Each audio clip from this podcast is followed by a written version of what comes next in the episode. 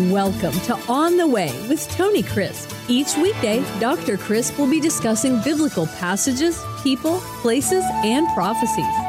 Tune in daily to start your day right and deepen your understanding of how to better walk the way and enjoy the journey. Here's your host, Dr. Tony Crisp. Welcome to On the Way. This is Tony Crisp, and this is Podcast 174. Today, I want to talk to you about the church. Yes, the church. Once again, all week we're going to be talking about the church, the ecclesia, the called out ones of God, the called out assembly. By its very nature, it has inherent within it the aspect of gathering together. Not only in precept are we told to gather together, but the principle of gathering together is taught throughout the New Testament, just like the synagogue system and the place of worship, the central place of worship, the tabernacle first and then the temple in the Tanakh in the Old Testament. And so today I want to talk to you about being a part of the church. You can call it membership. You can call it a covenant relationship. That's really what it is. But we don't like to talk about that anymore because a covenant involves commitment.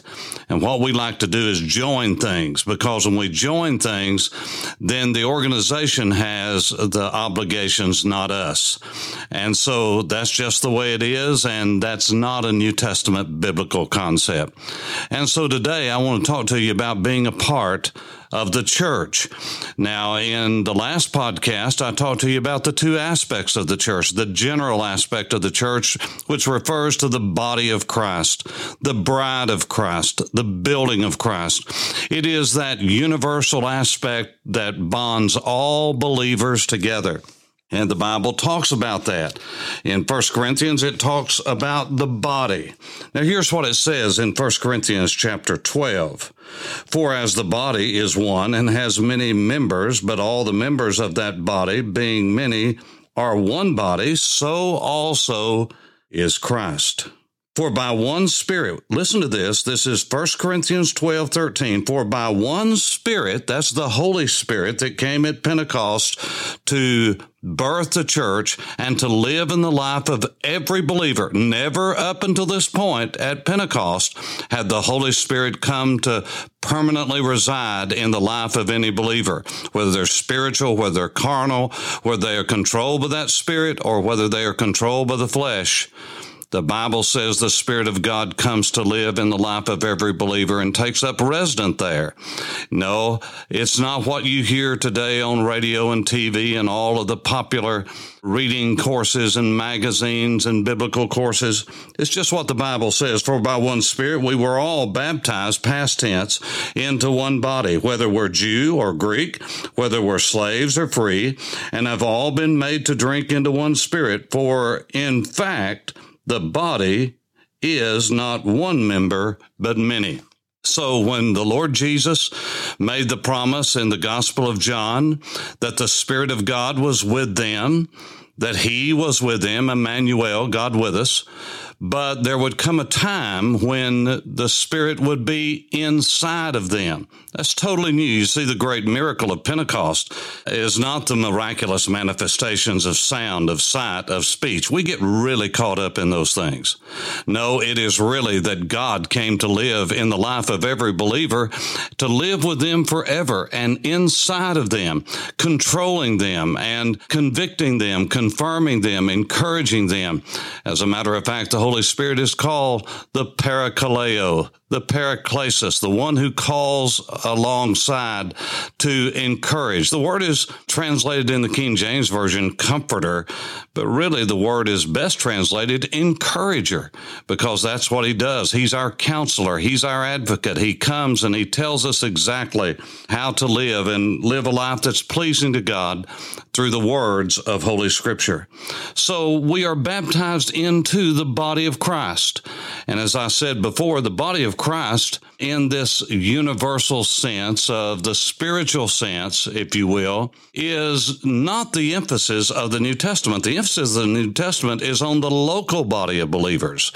As I said before, that's where the gifts are enacted. That's where the officers are operating. That's where you have discipline. That's where everything takes place that really affects eternity is within that local body of believers. This is why the writer of the book of Hebrews, that I believe is the apostle Paul and his amanuensis is Luke, he said, do not forsake the assembling of yourselves together as the manner of some is, and so much more as you see the day approaching. He's talking about the time of the coming of Jesus.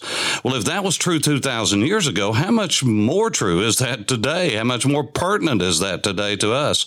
Now, think about what he said and when he said it. When Paul wrote this, by all accounts, whether you are liberal or conservative in your theology, Paul would have written this or at least dictated it to Luke during the days of Nero. That's right, Nero. So when they were commanded to assemble themselves together, it was under the threat of persecution, of beheading because this was outlawed during this time. It wasn't that they didn't just feel like getting up and getting the kids ready and woe is me. Uh, I'm going to have to go to church and uh, they don't have anything for me there and it's boring. And these are things that are totally first world uh, Western excuses of carnality. You see, the fact is, Paul said you need to gather together because you need it. You need one another. You need the teaching and preaching and exposition of the Word of God. You need fellowship together. You need to come together and have communion and remember that Jesus died for you and that He went through Gethsemane for you, that He was buried for you, that He rose again for you. You see, being a part of the body of Christ is not some trendy something to do. It's a lifetime commitment. And so the Bible says that we're made a part of that spiritual body of Christ through spirit baptism. That is, we are immersed into the body of Christ. You see, the word baptizo is not an English word. It is transliterated, that is, from letter for letter, from Koine Greek, in which the New Testament was written, into English. And so it's a transliteration, but the translation is not letter for letter, it's meaning for meaning. So what does baptizo mean? Well, primarily it means to immerse, it means to dip, it means to envelop, it means to bury.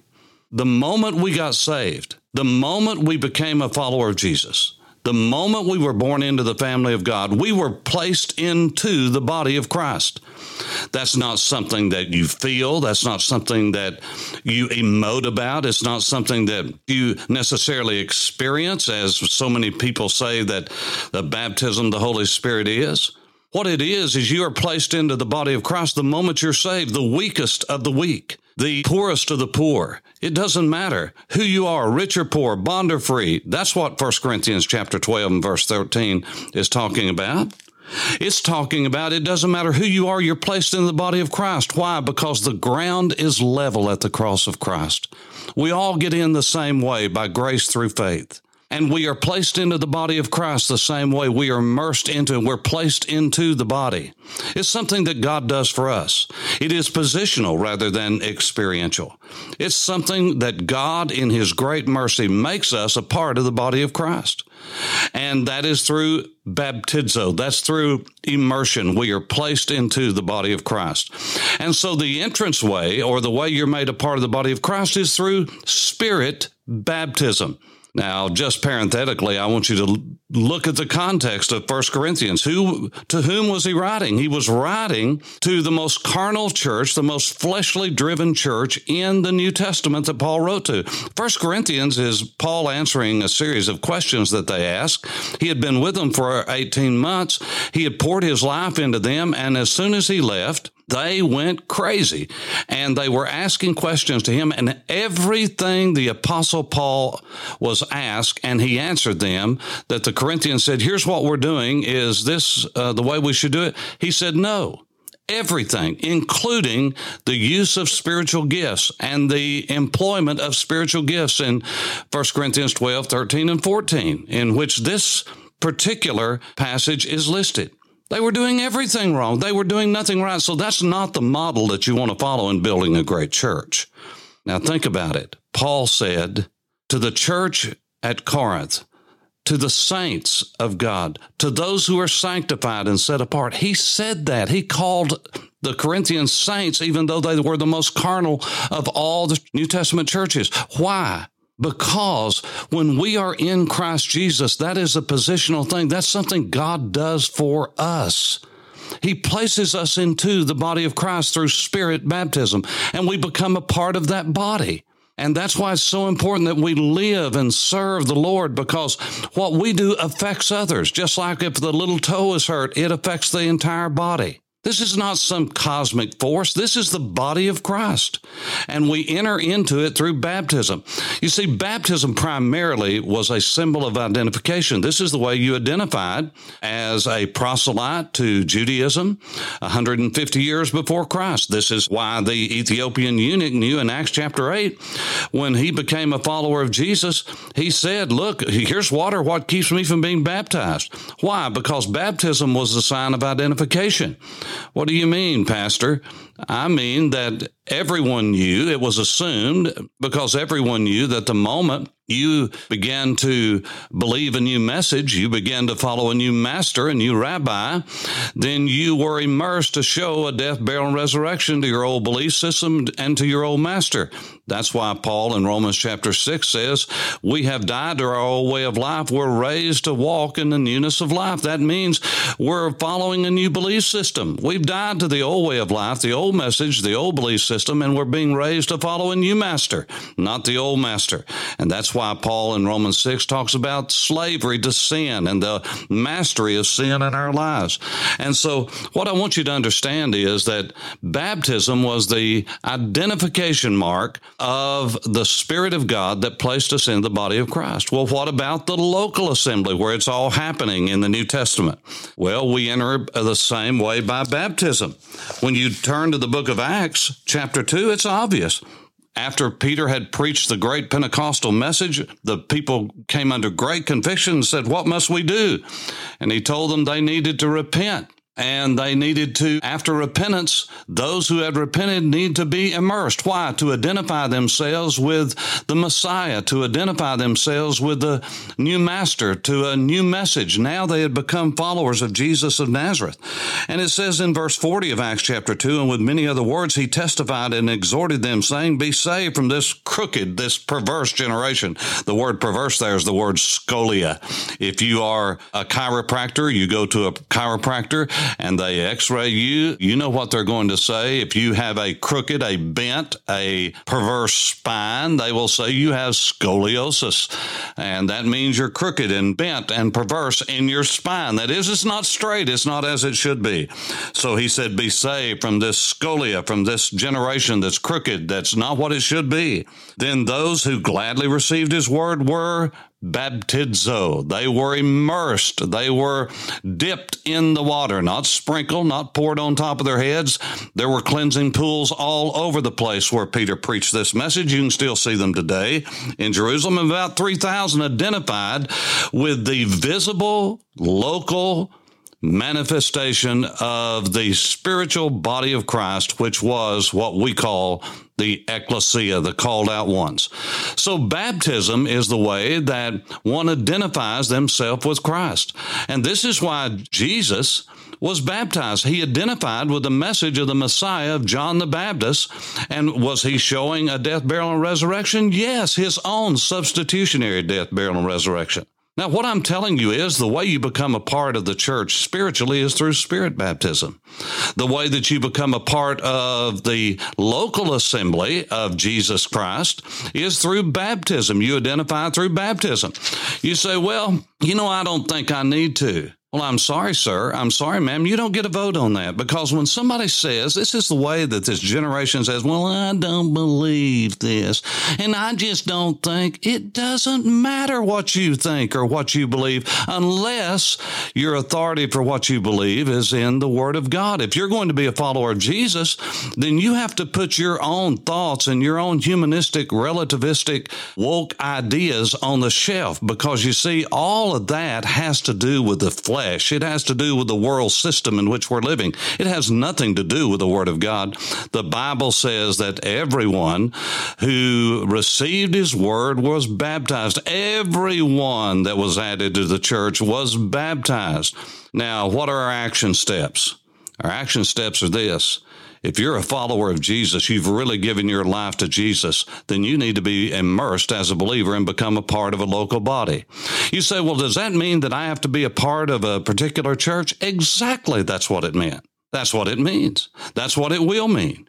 And you say, well, you know, I just can't find a body that's just exactly right. Well, welcome to the human race. But I want you to also understand that Jesus was part of the synagogue in Nazareth, and he was the only one that was saved. Oh, really? Well, just think about it.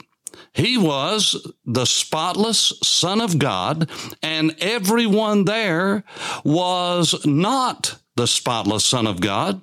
And somebody could have walked up him and said, Well, you think you're better than everybody else?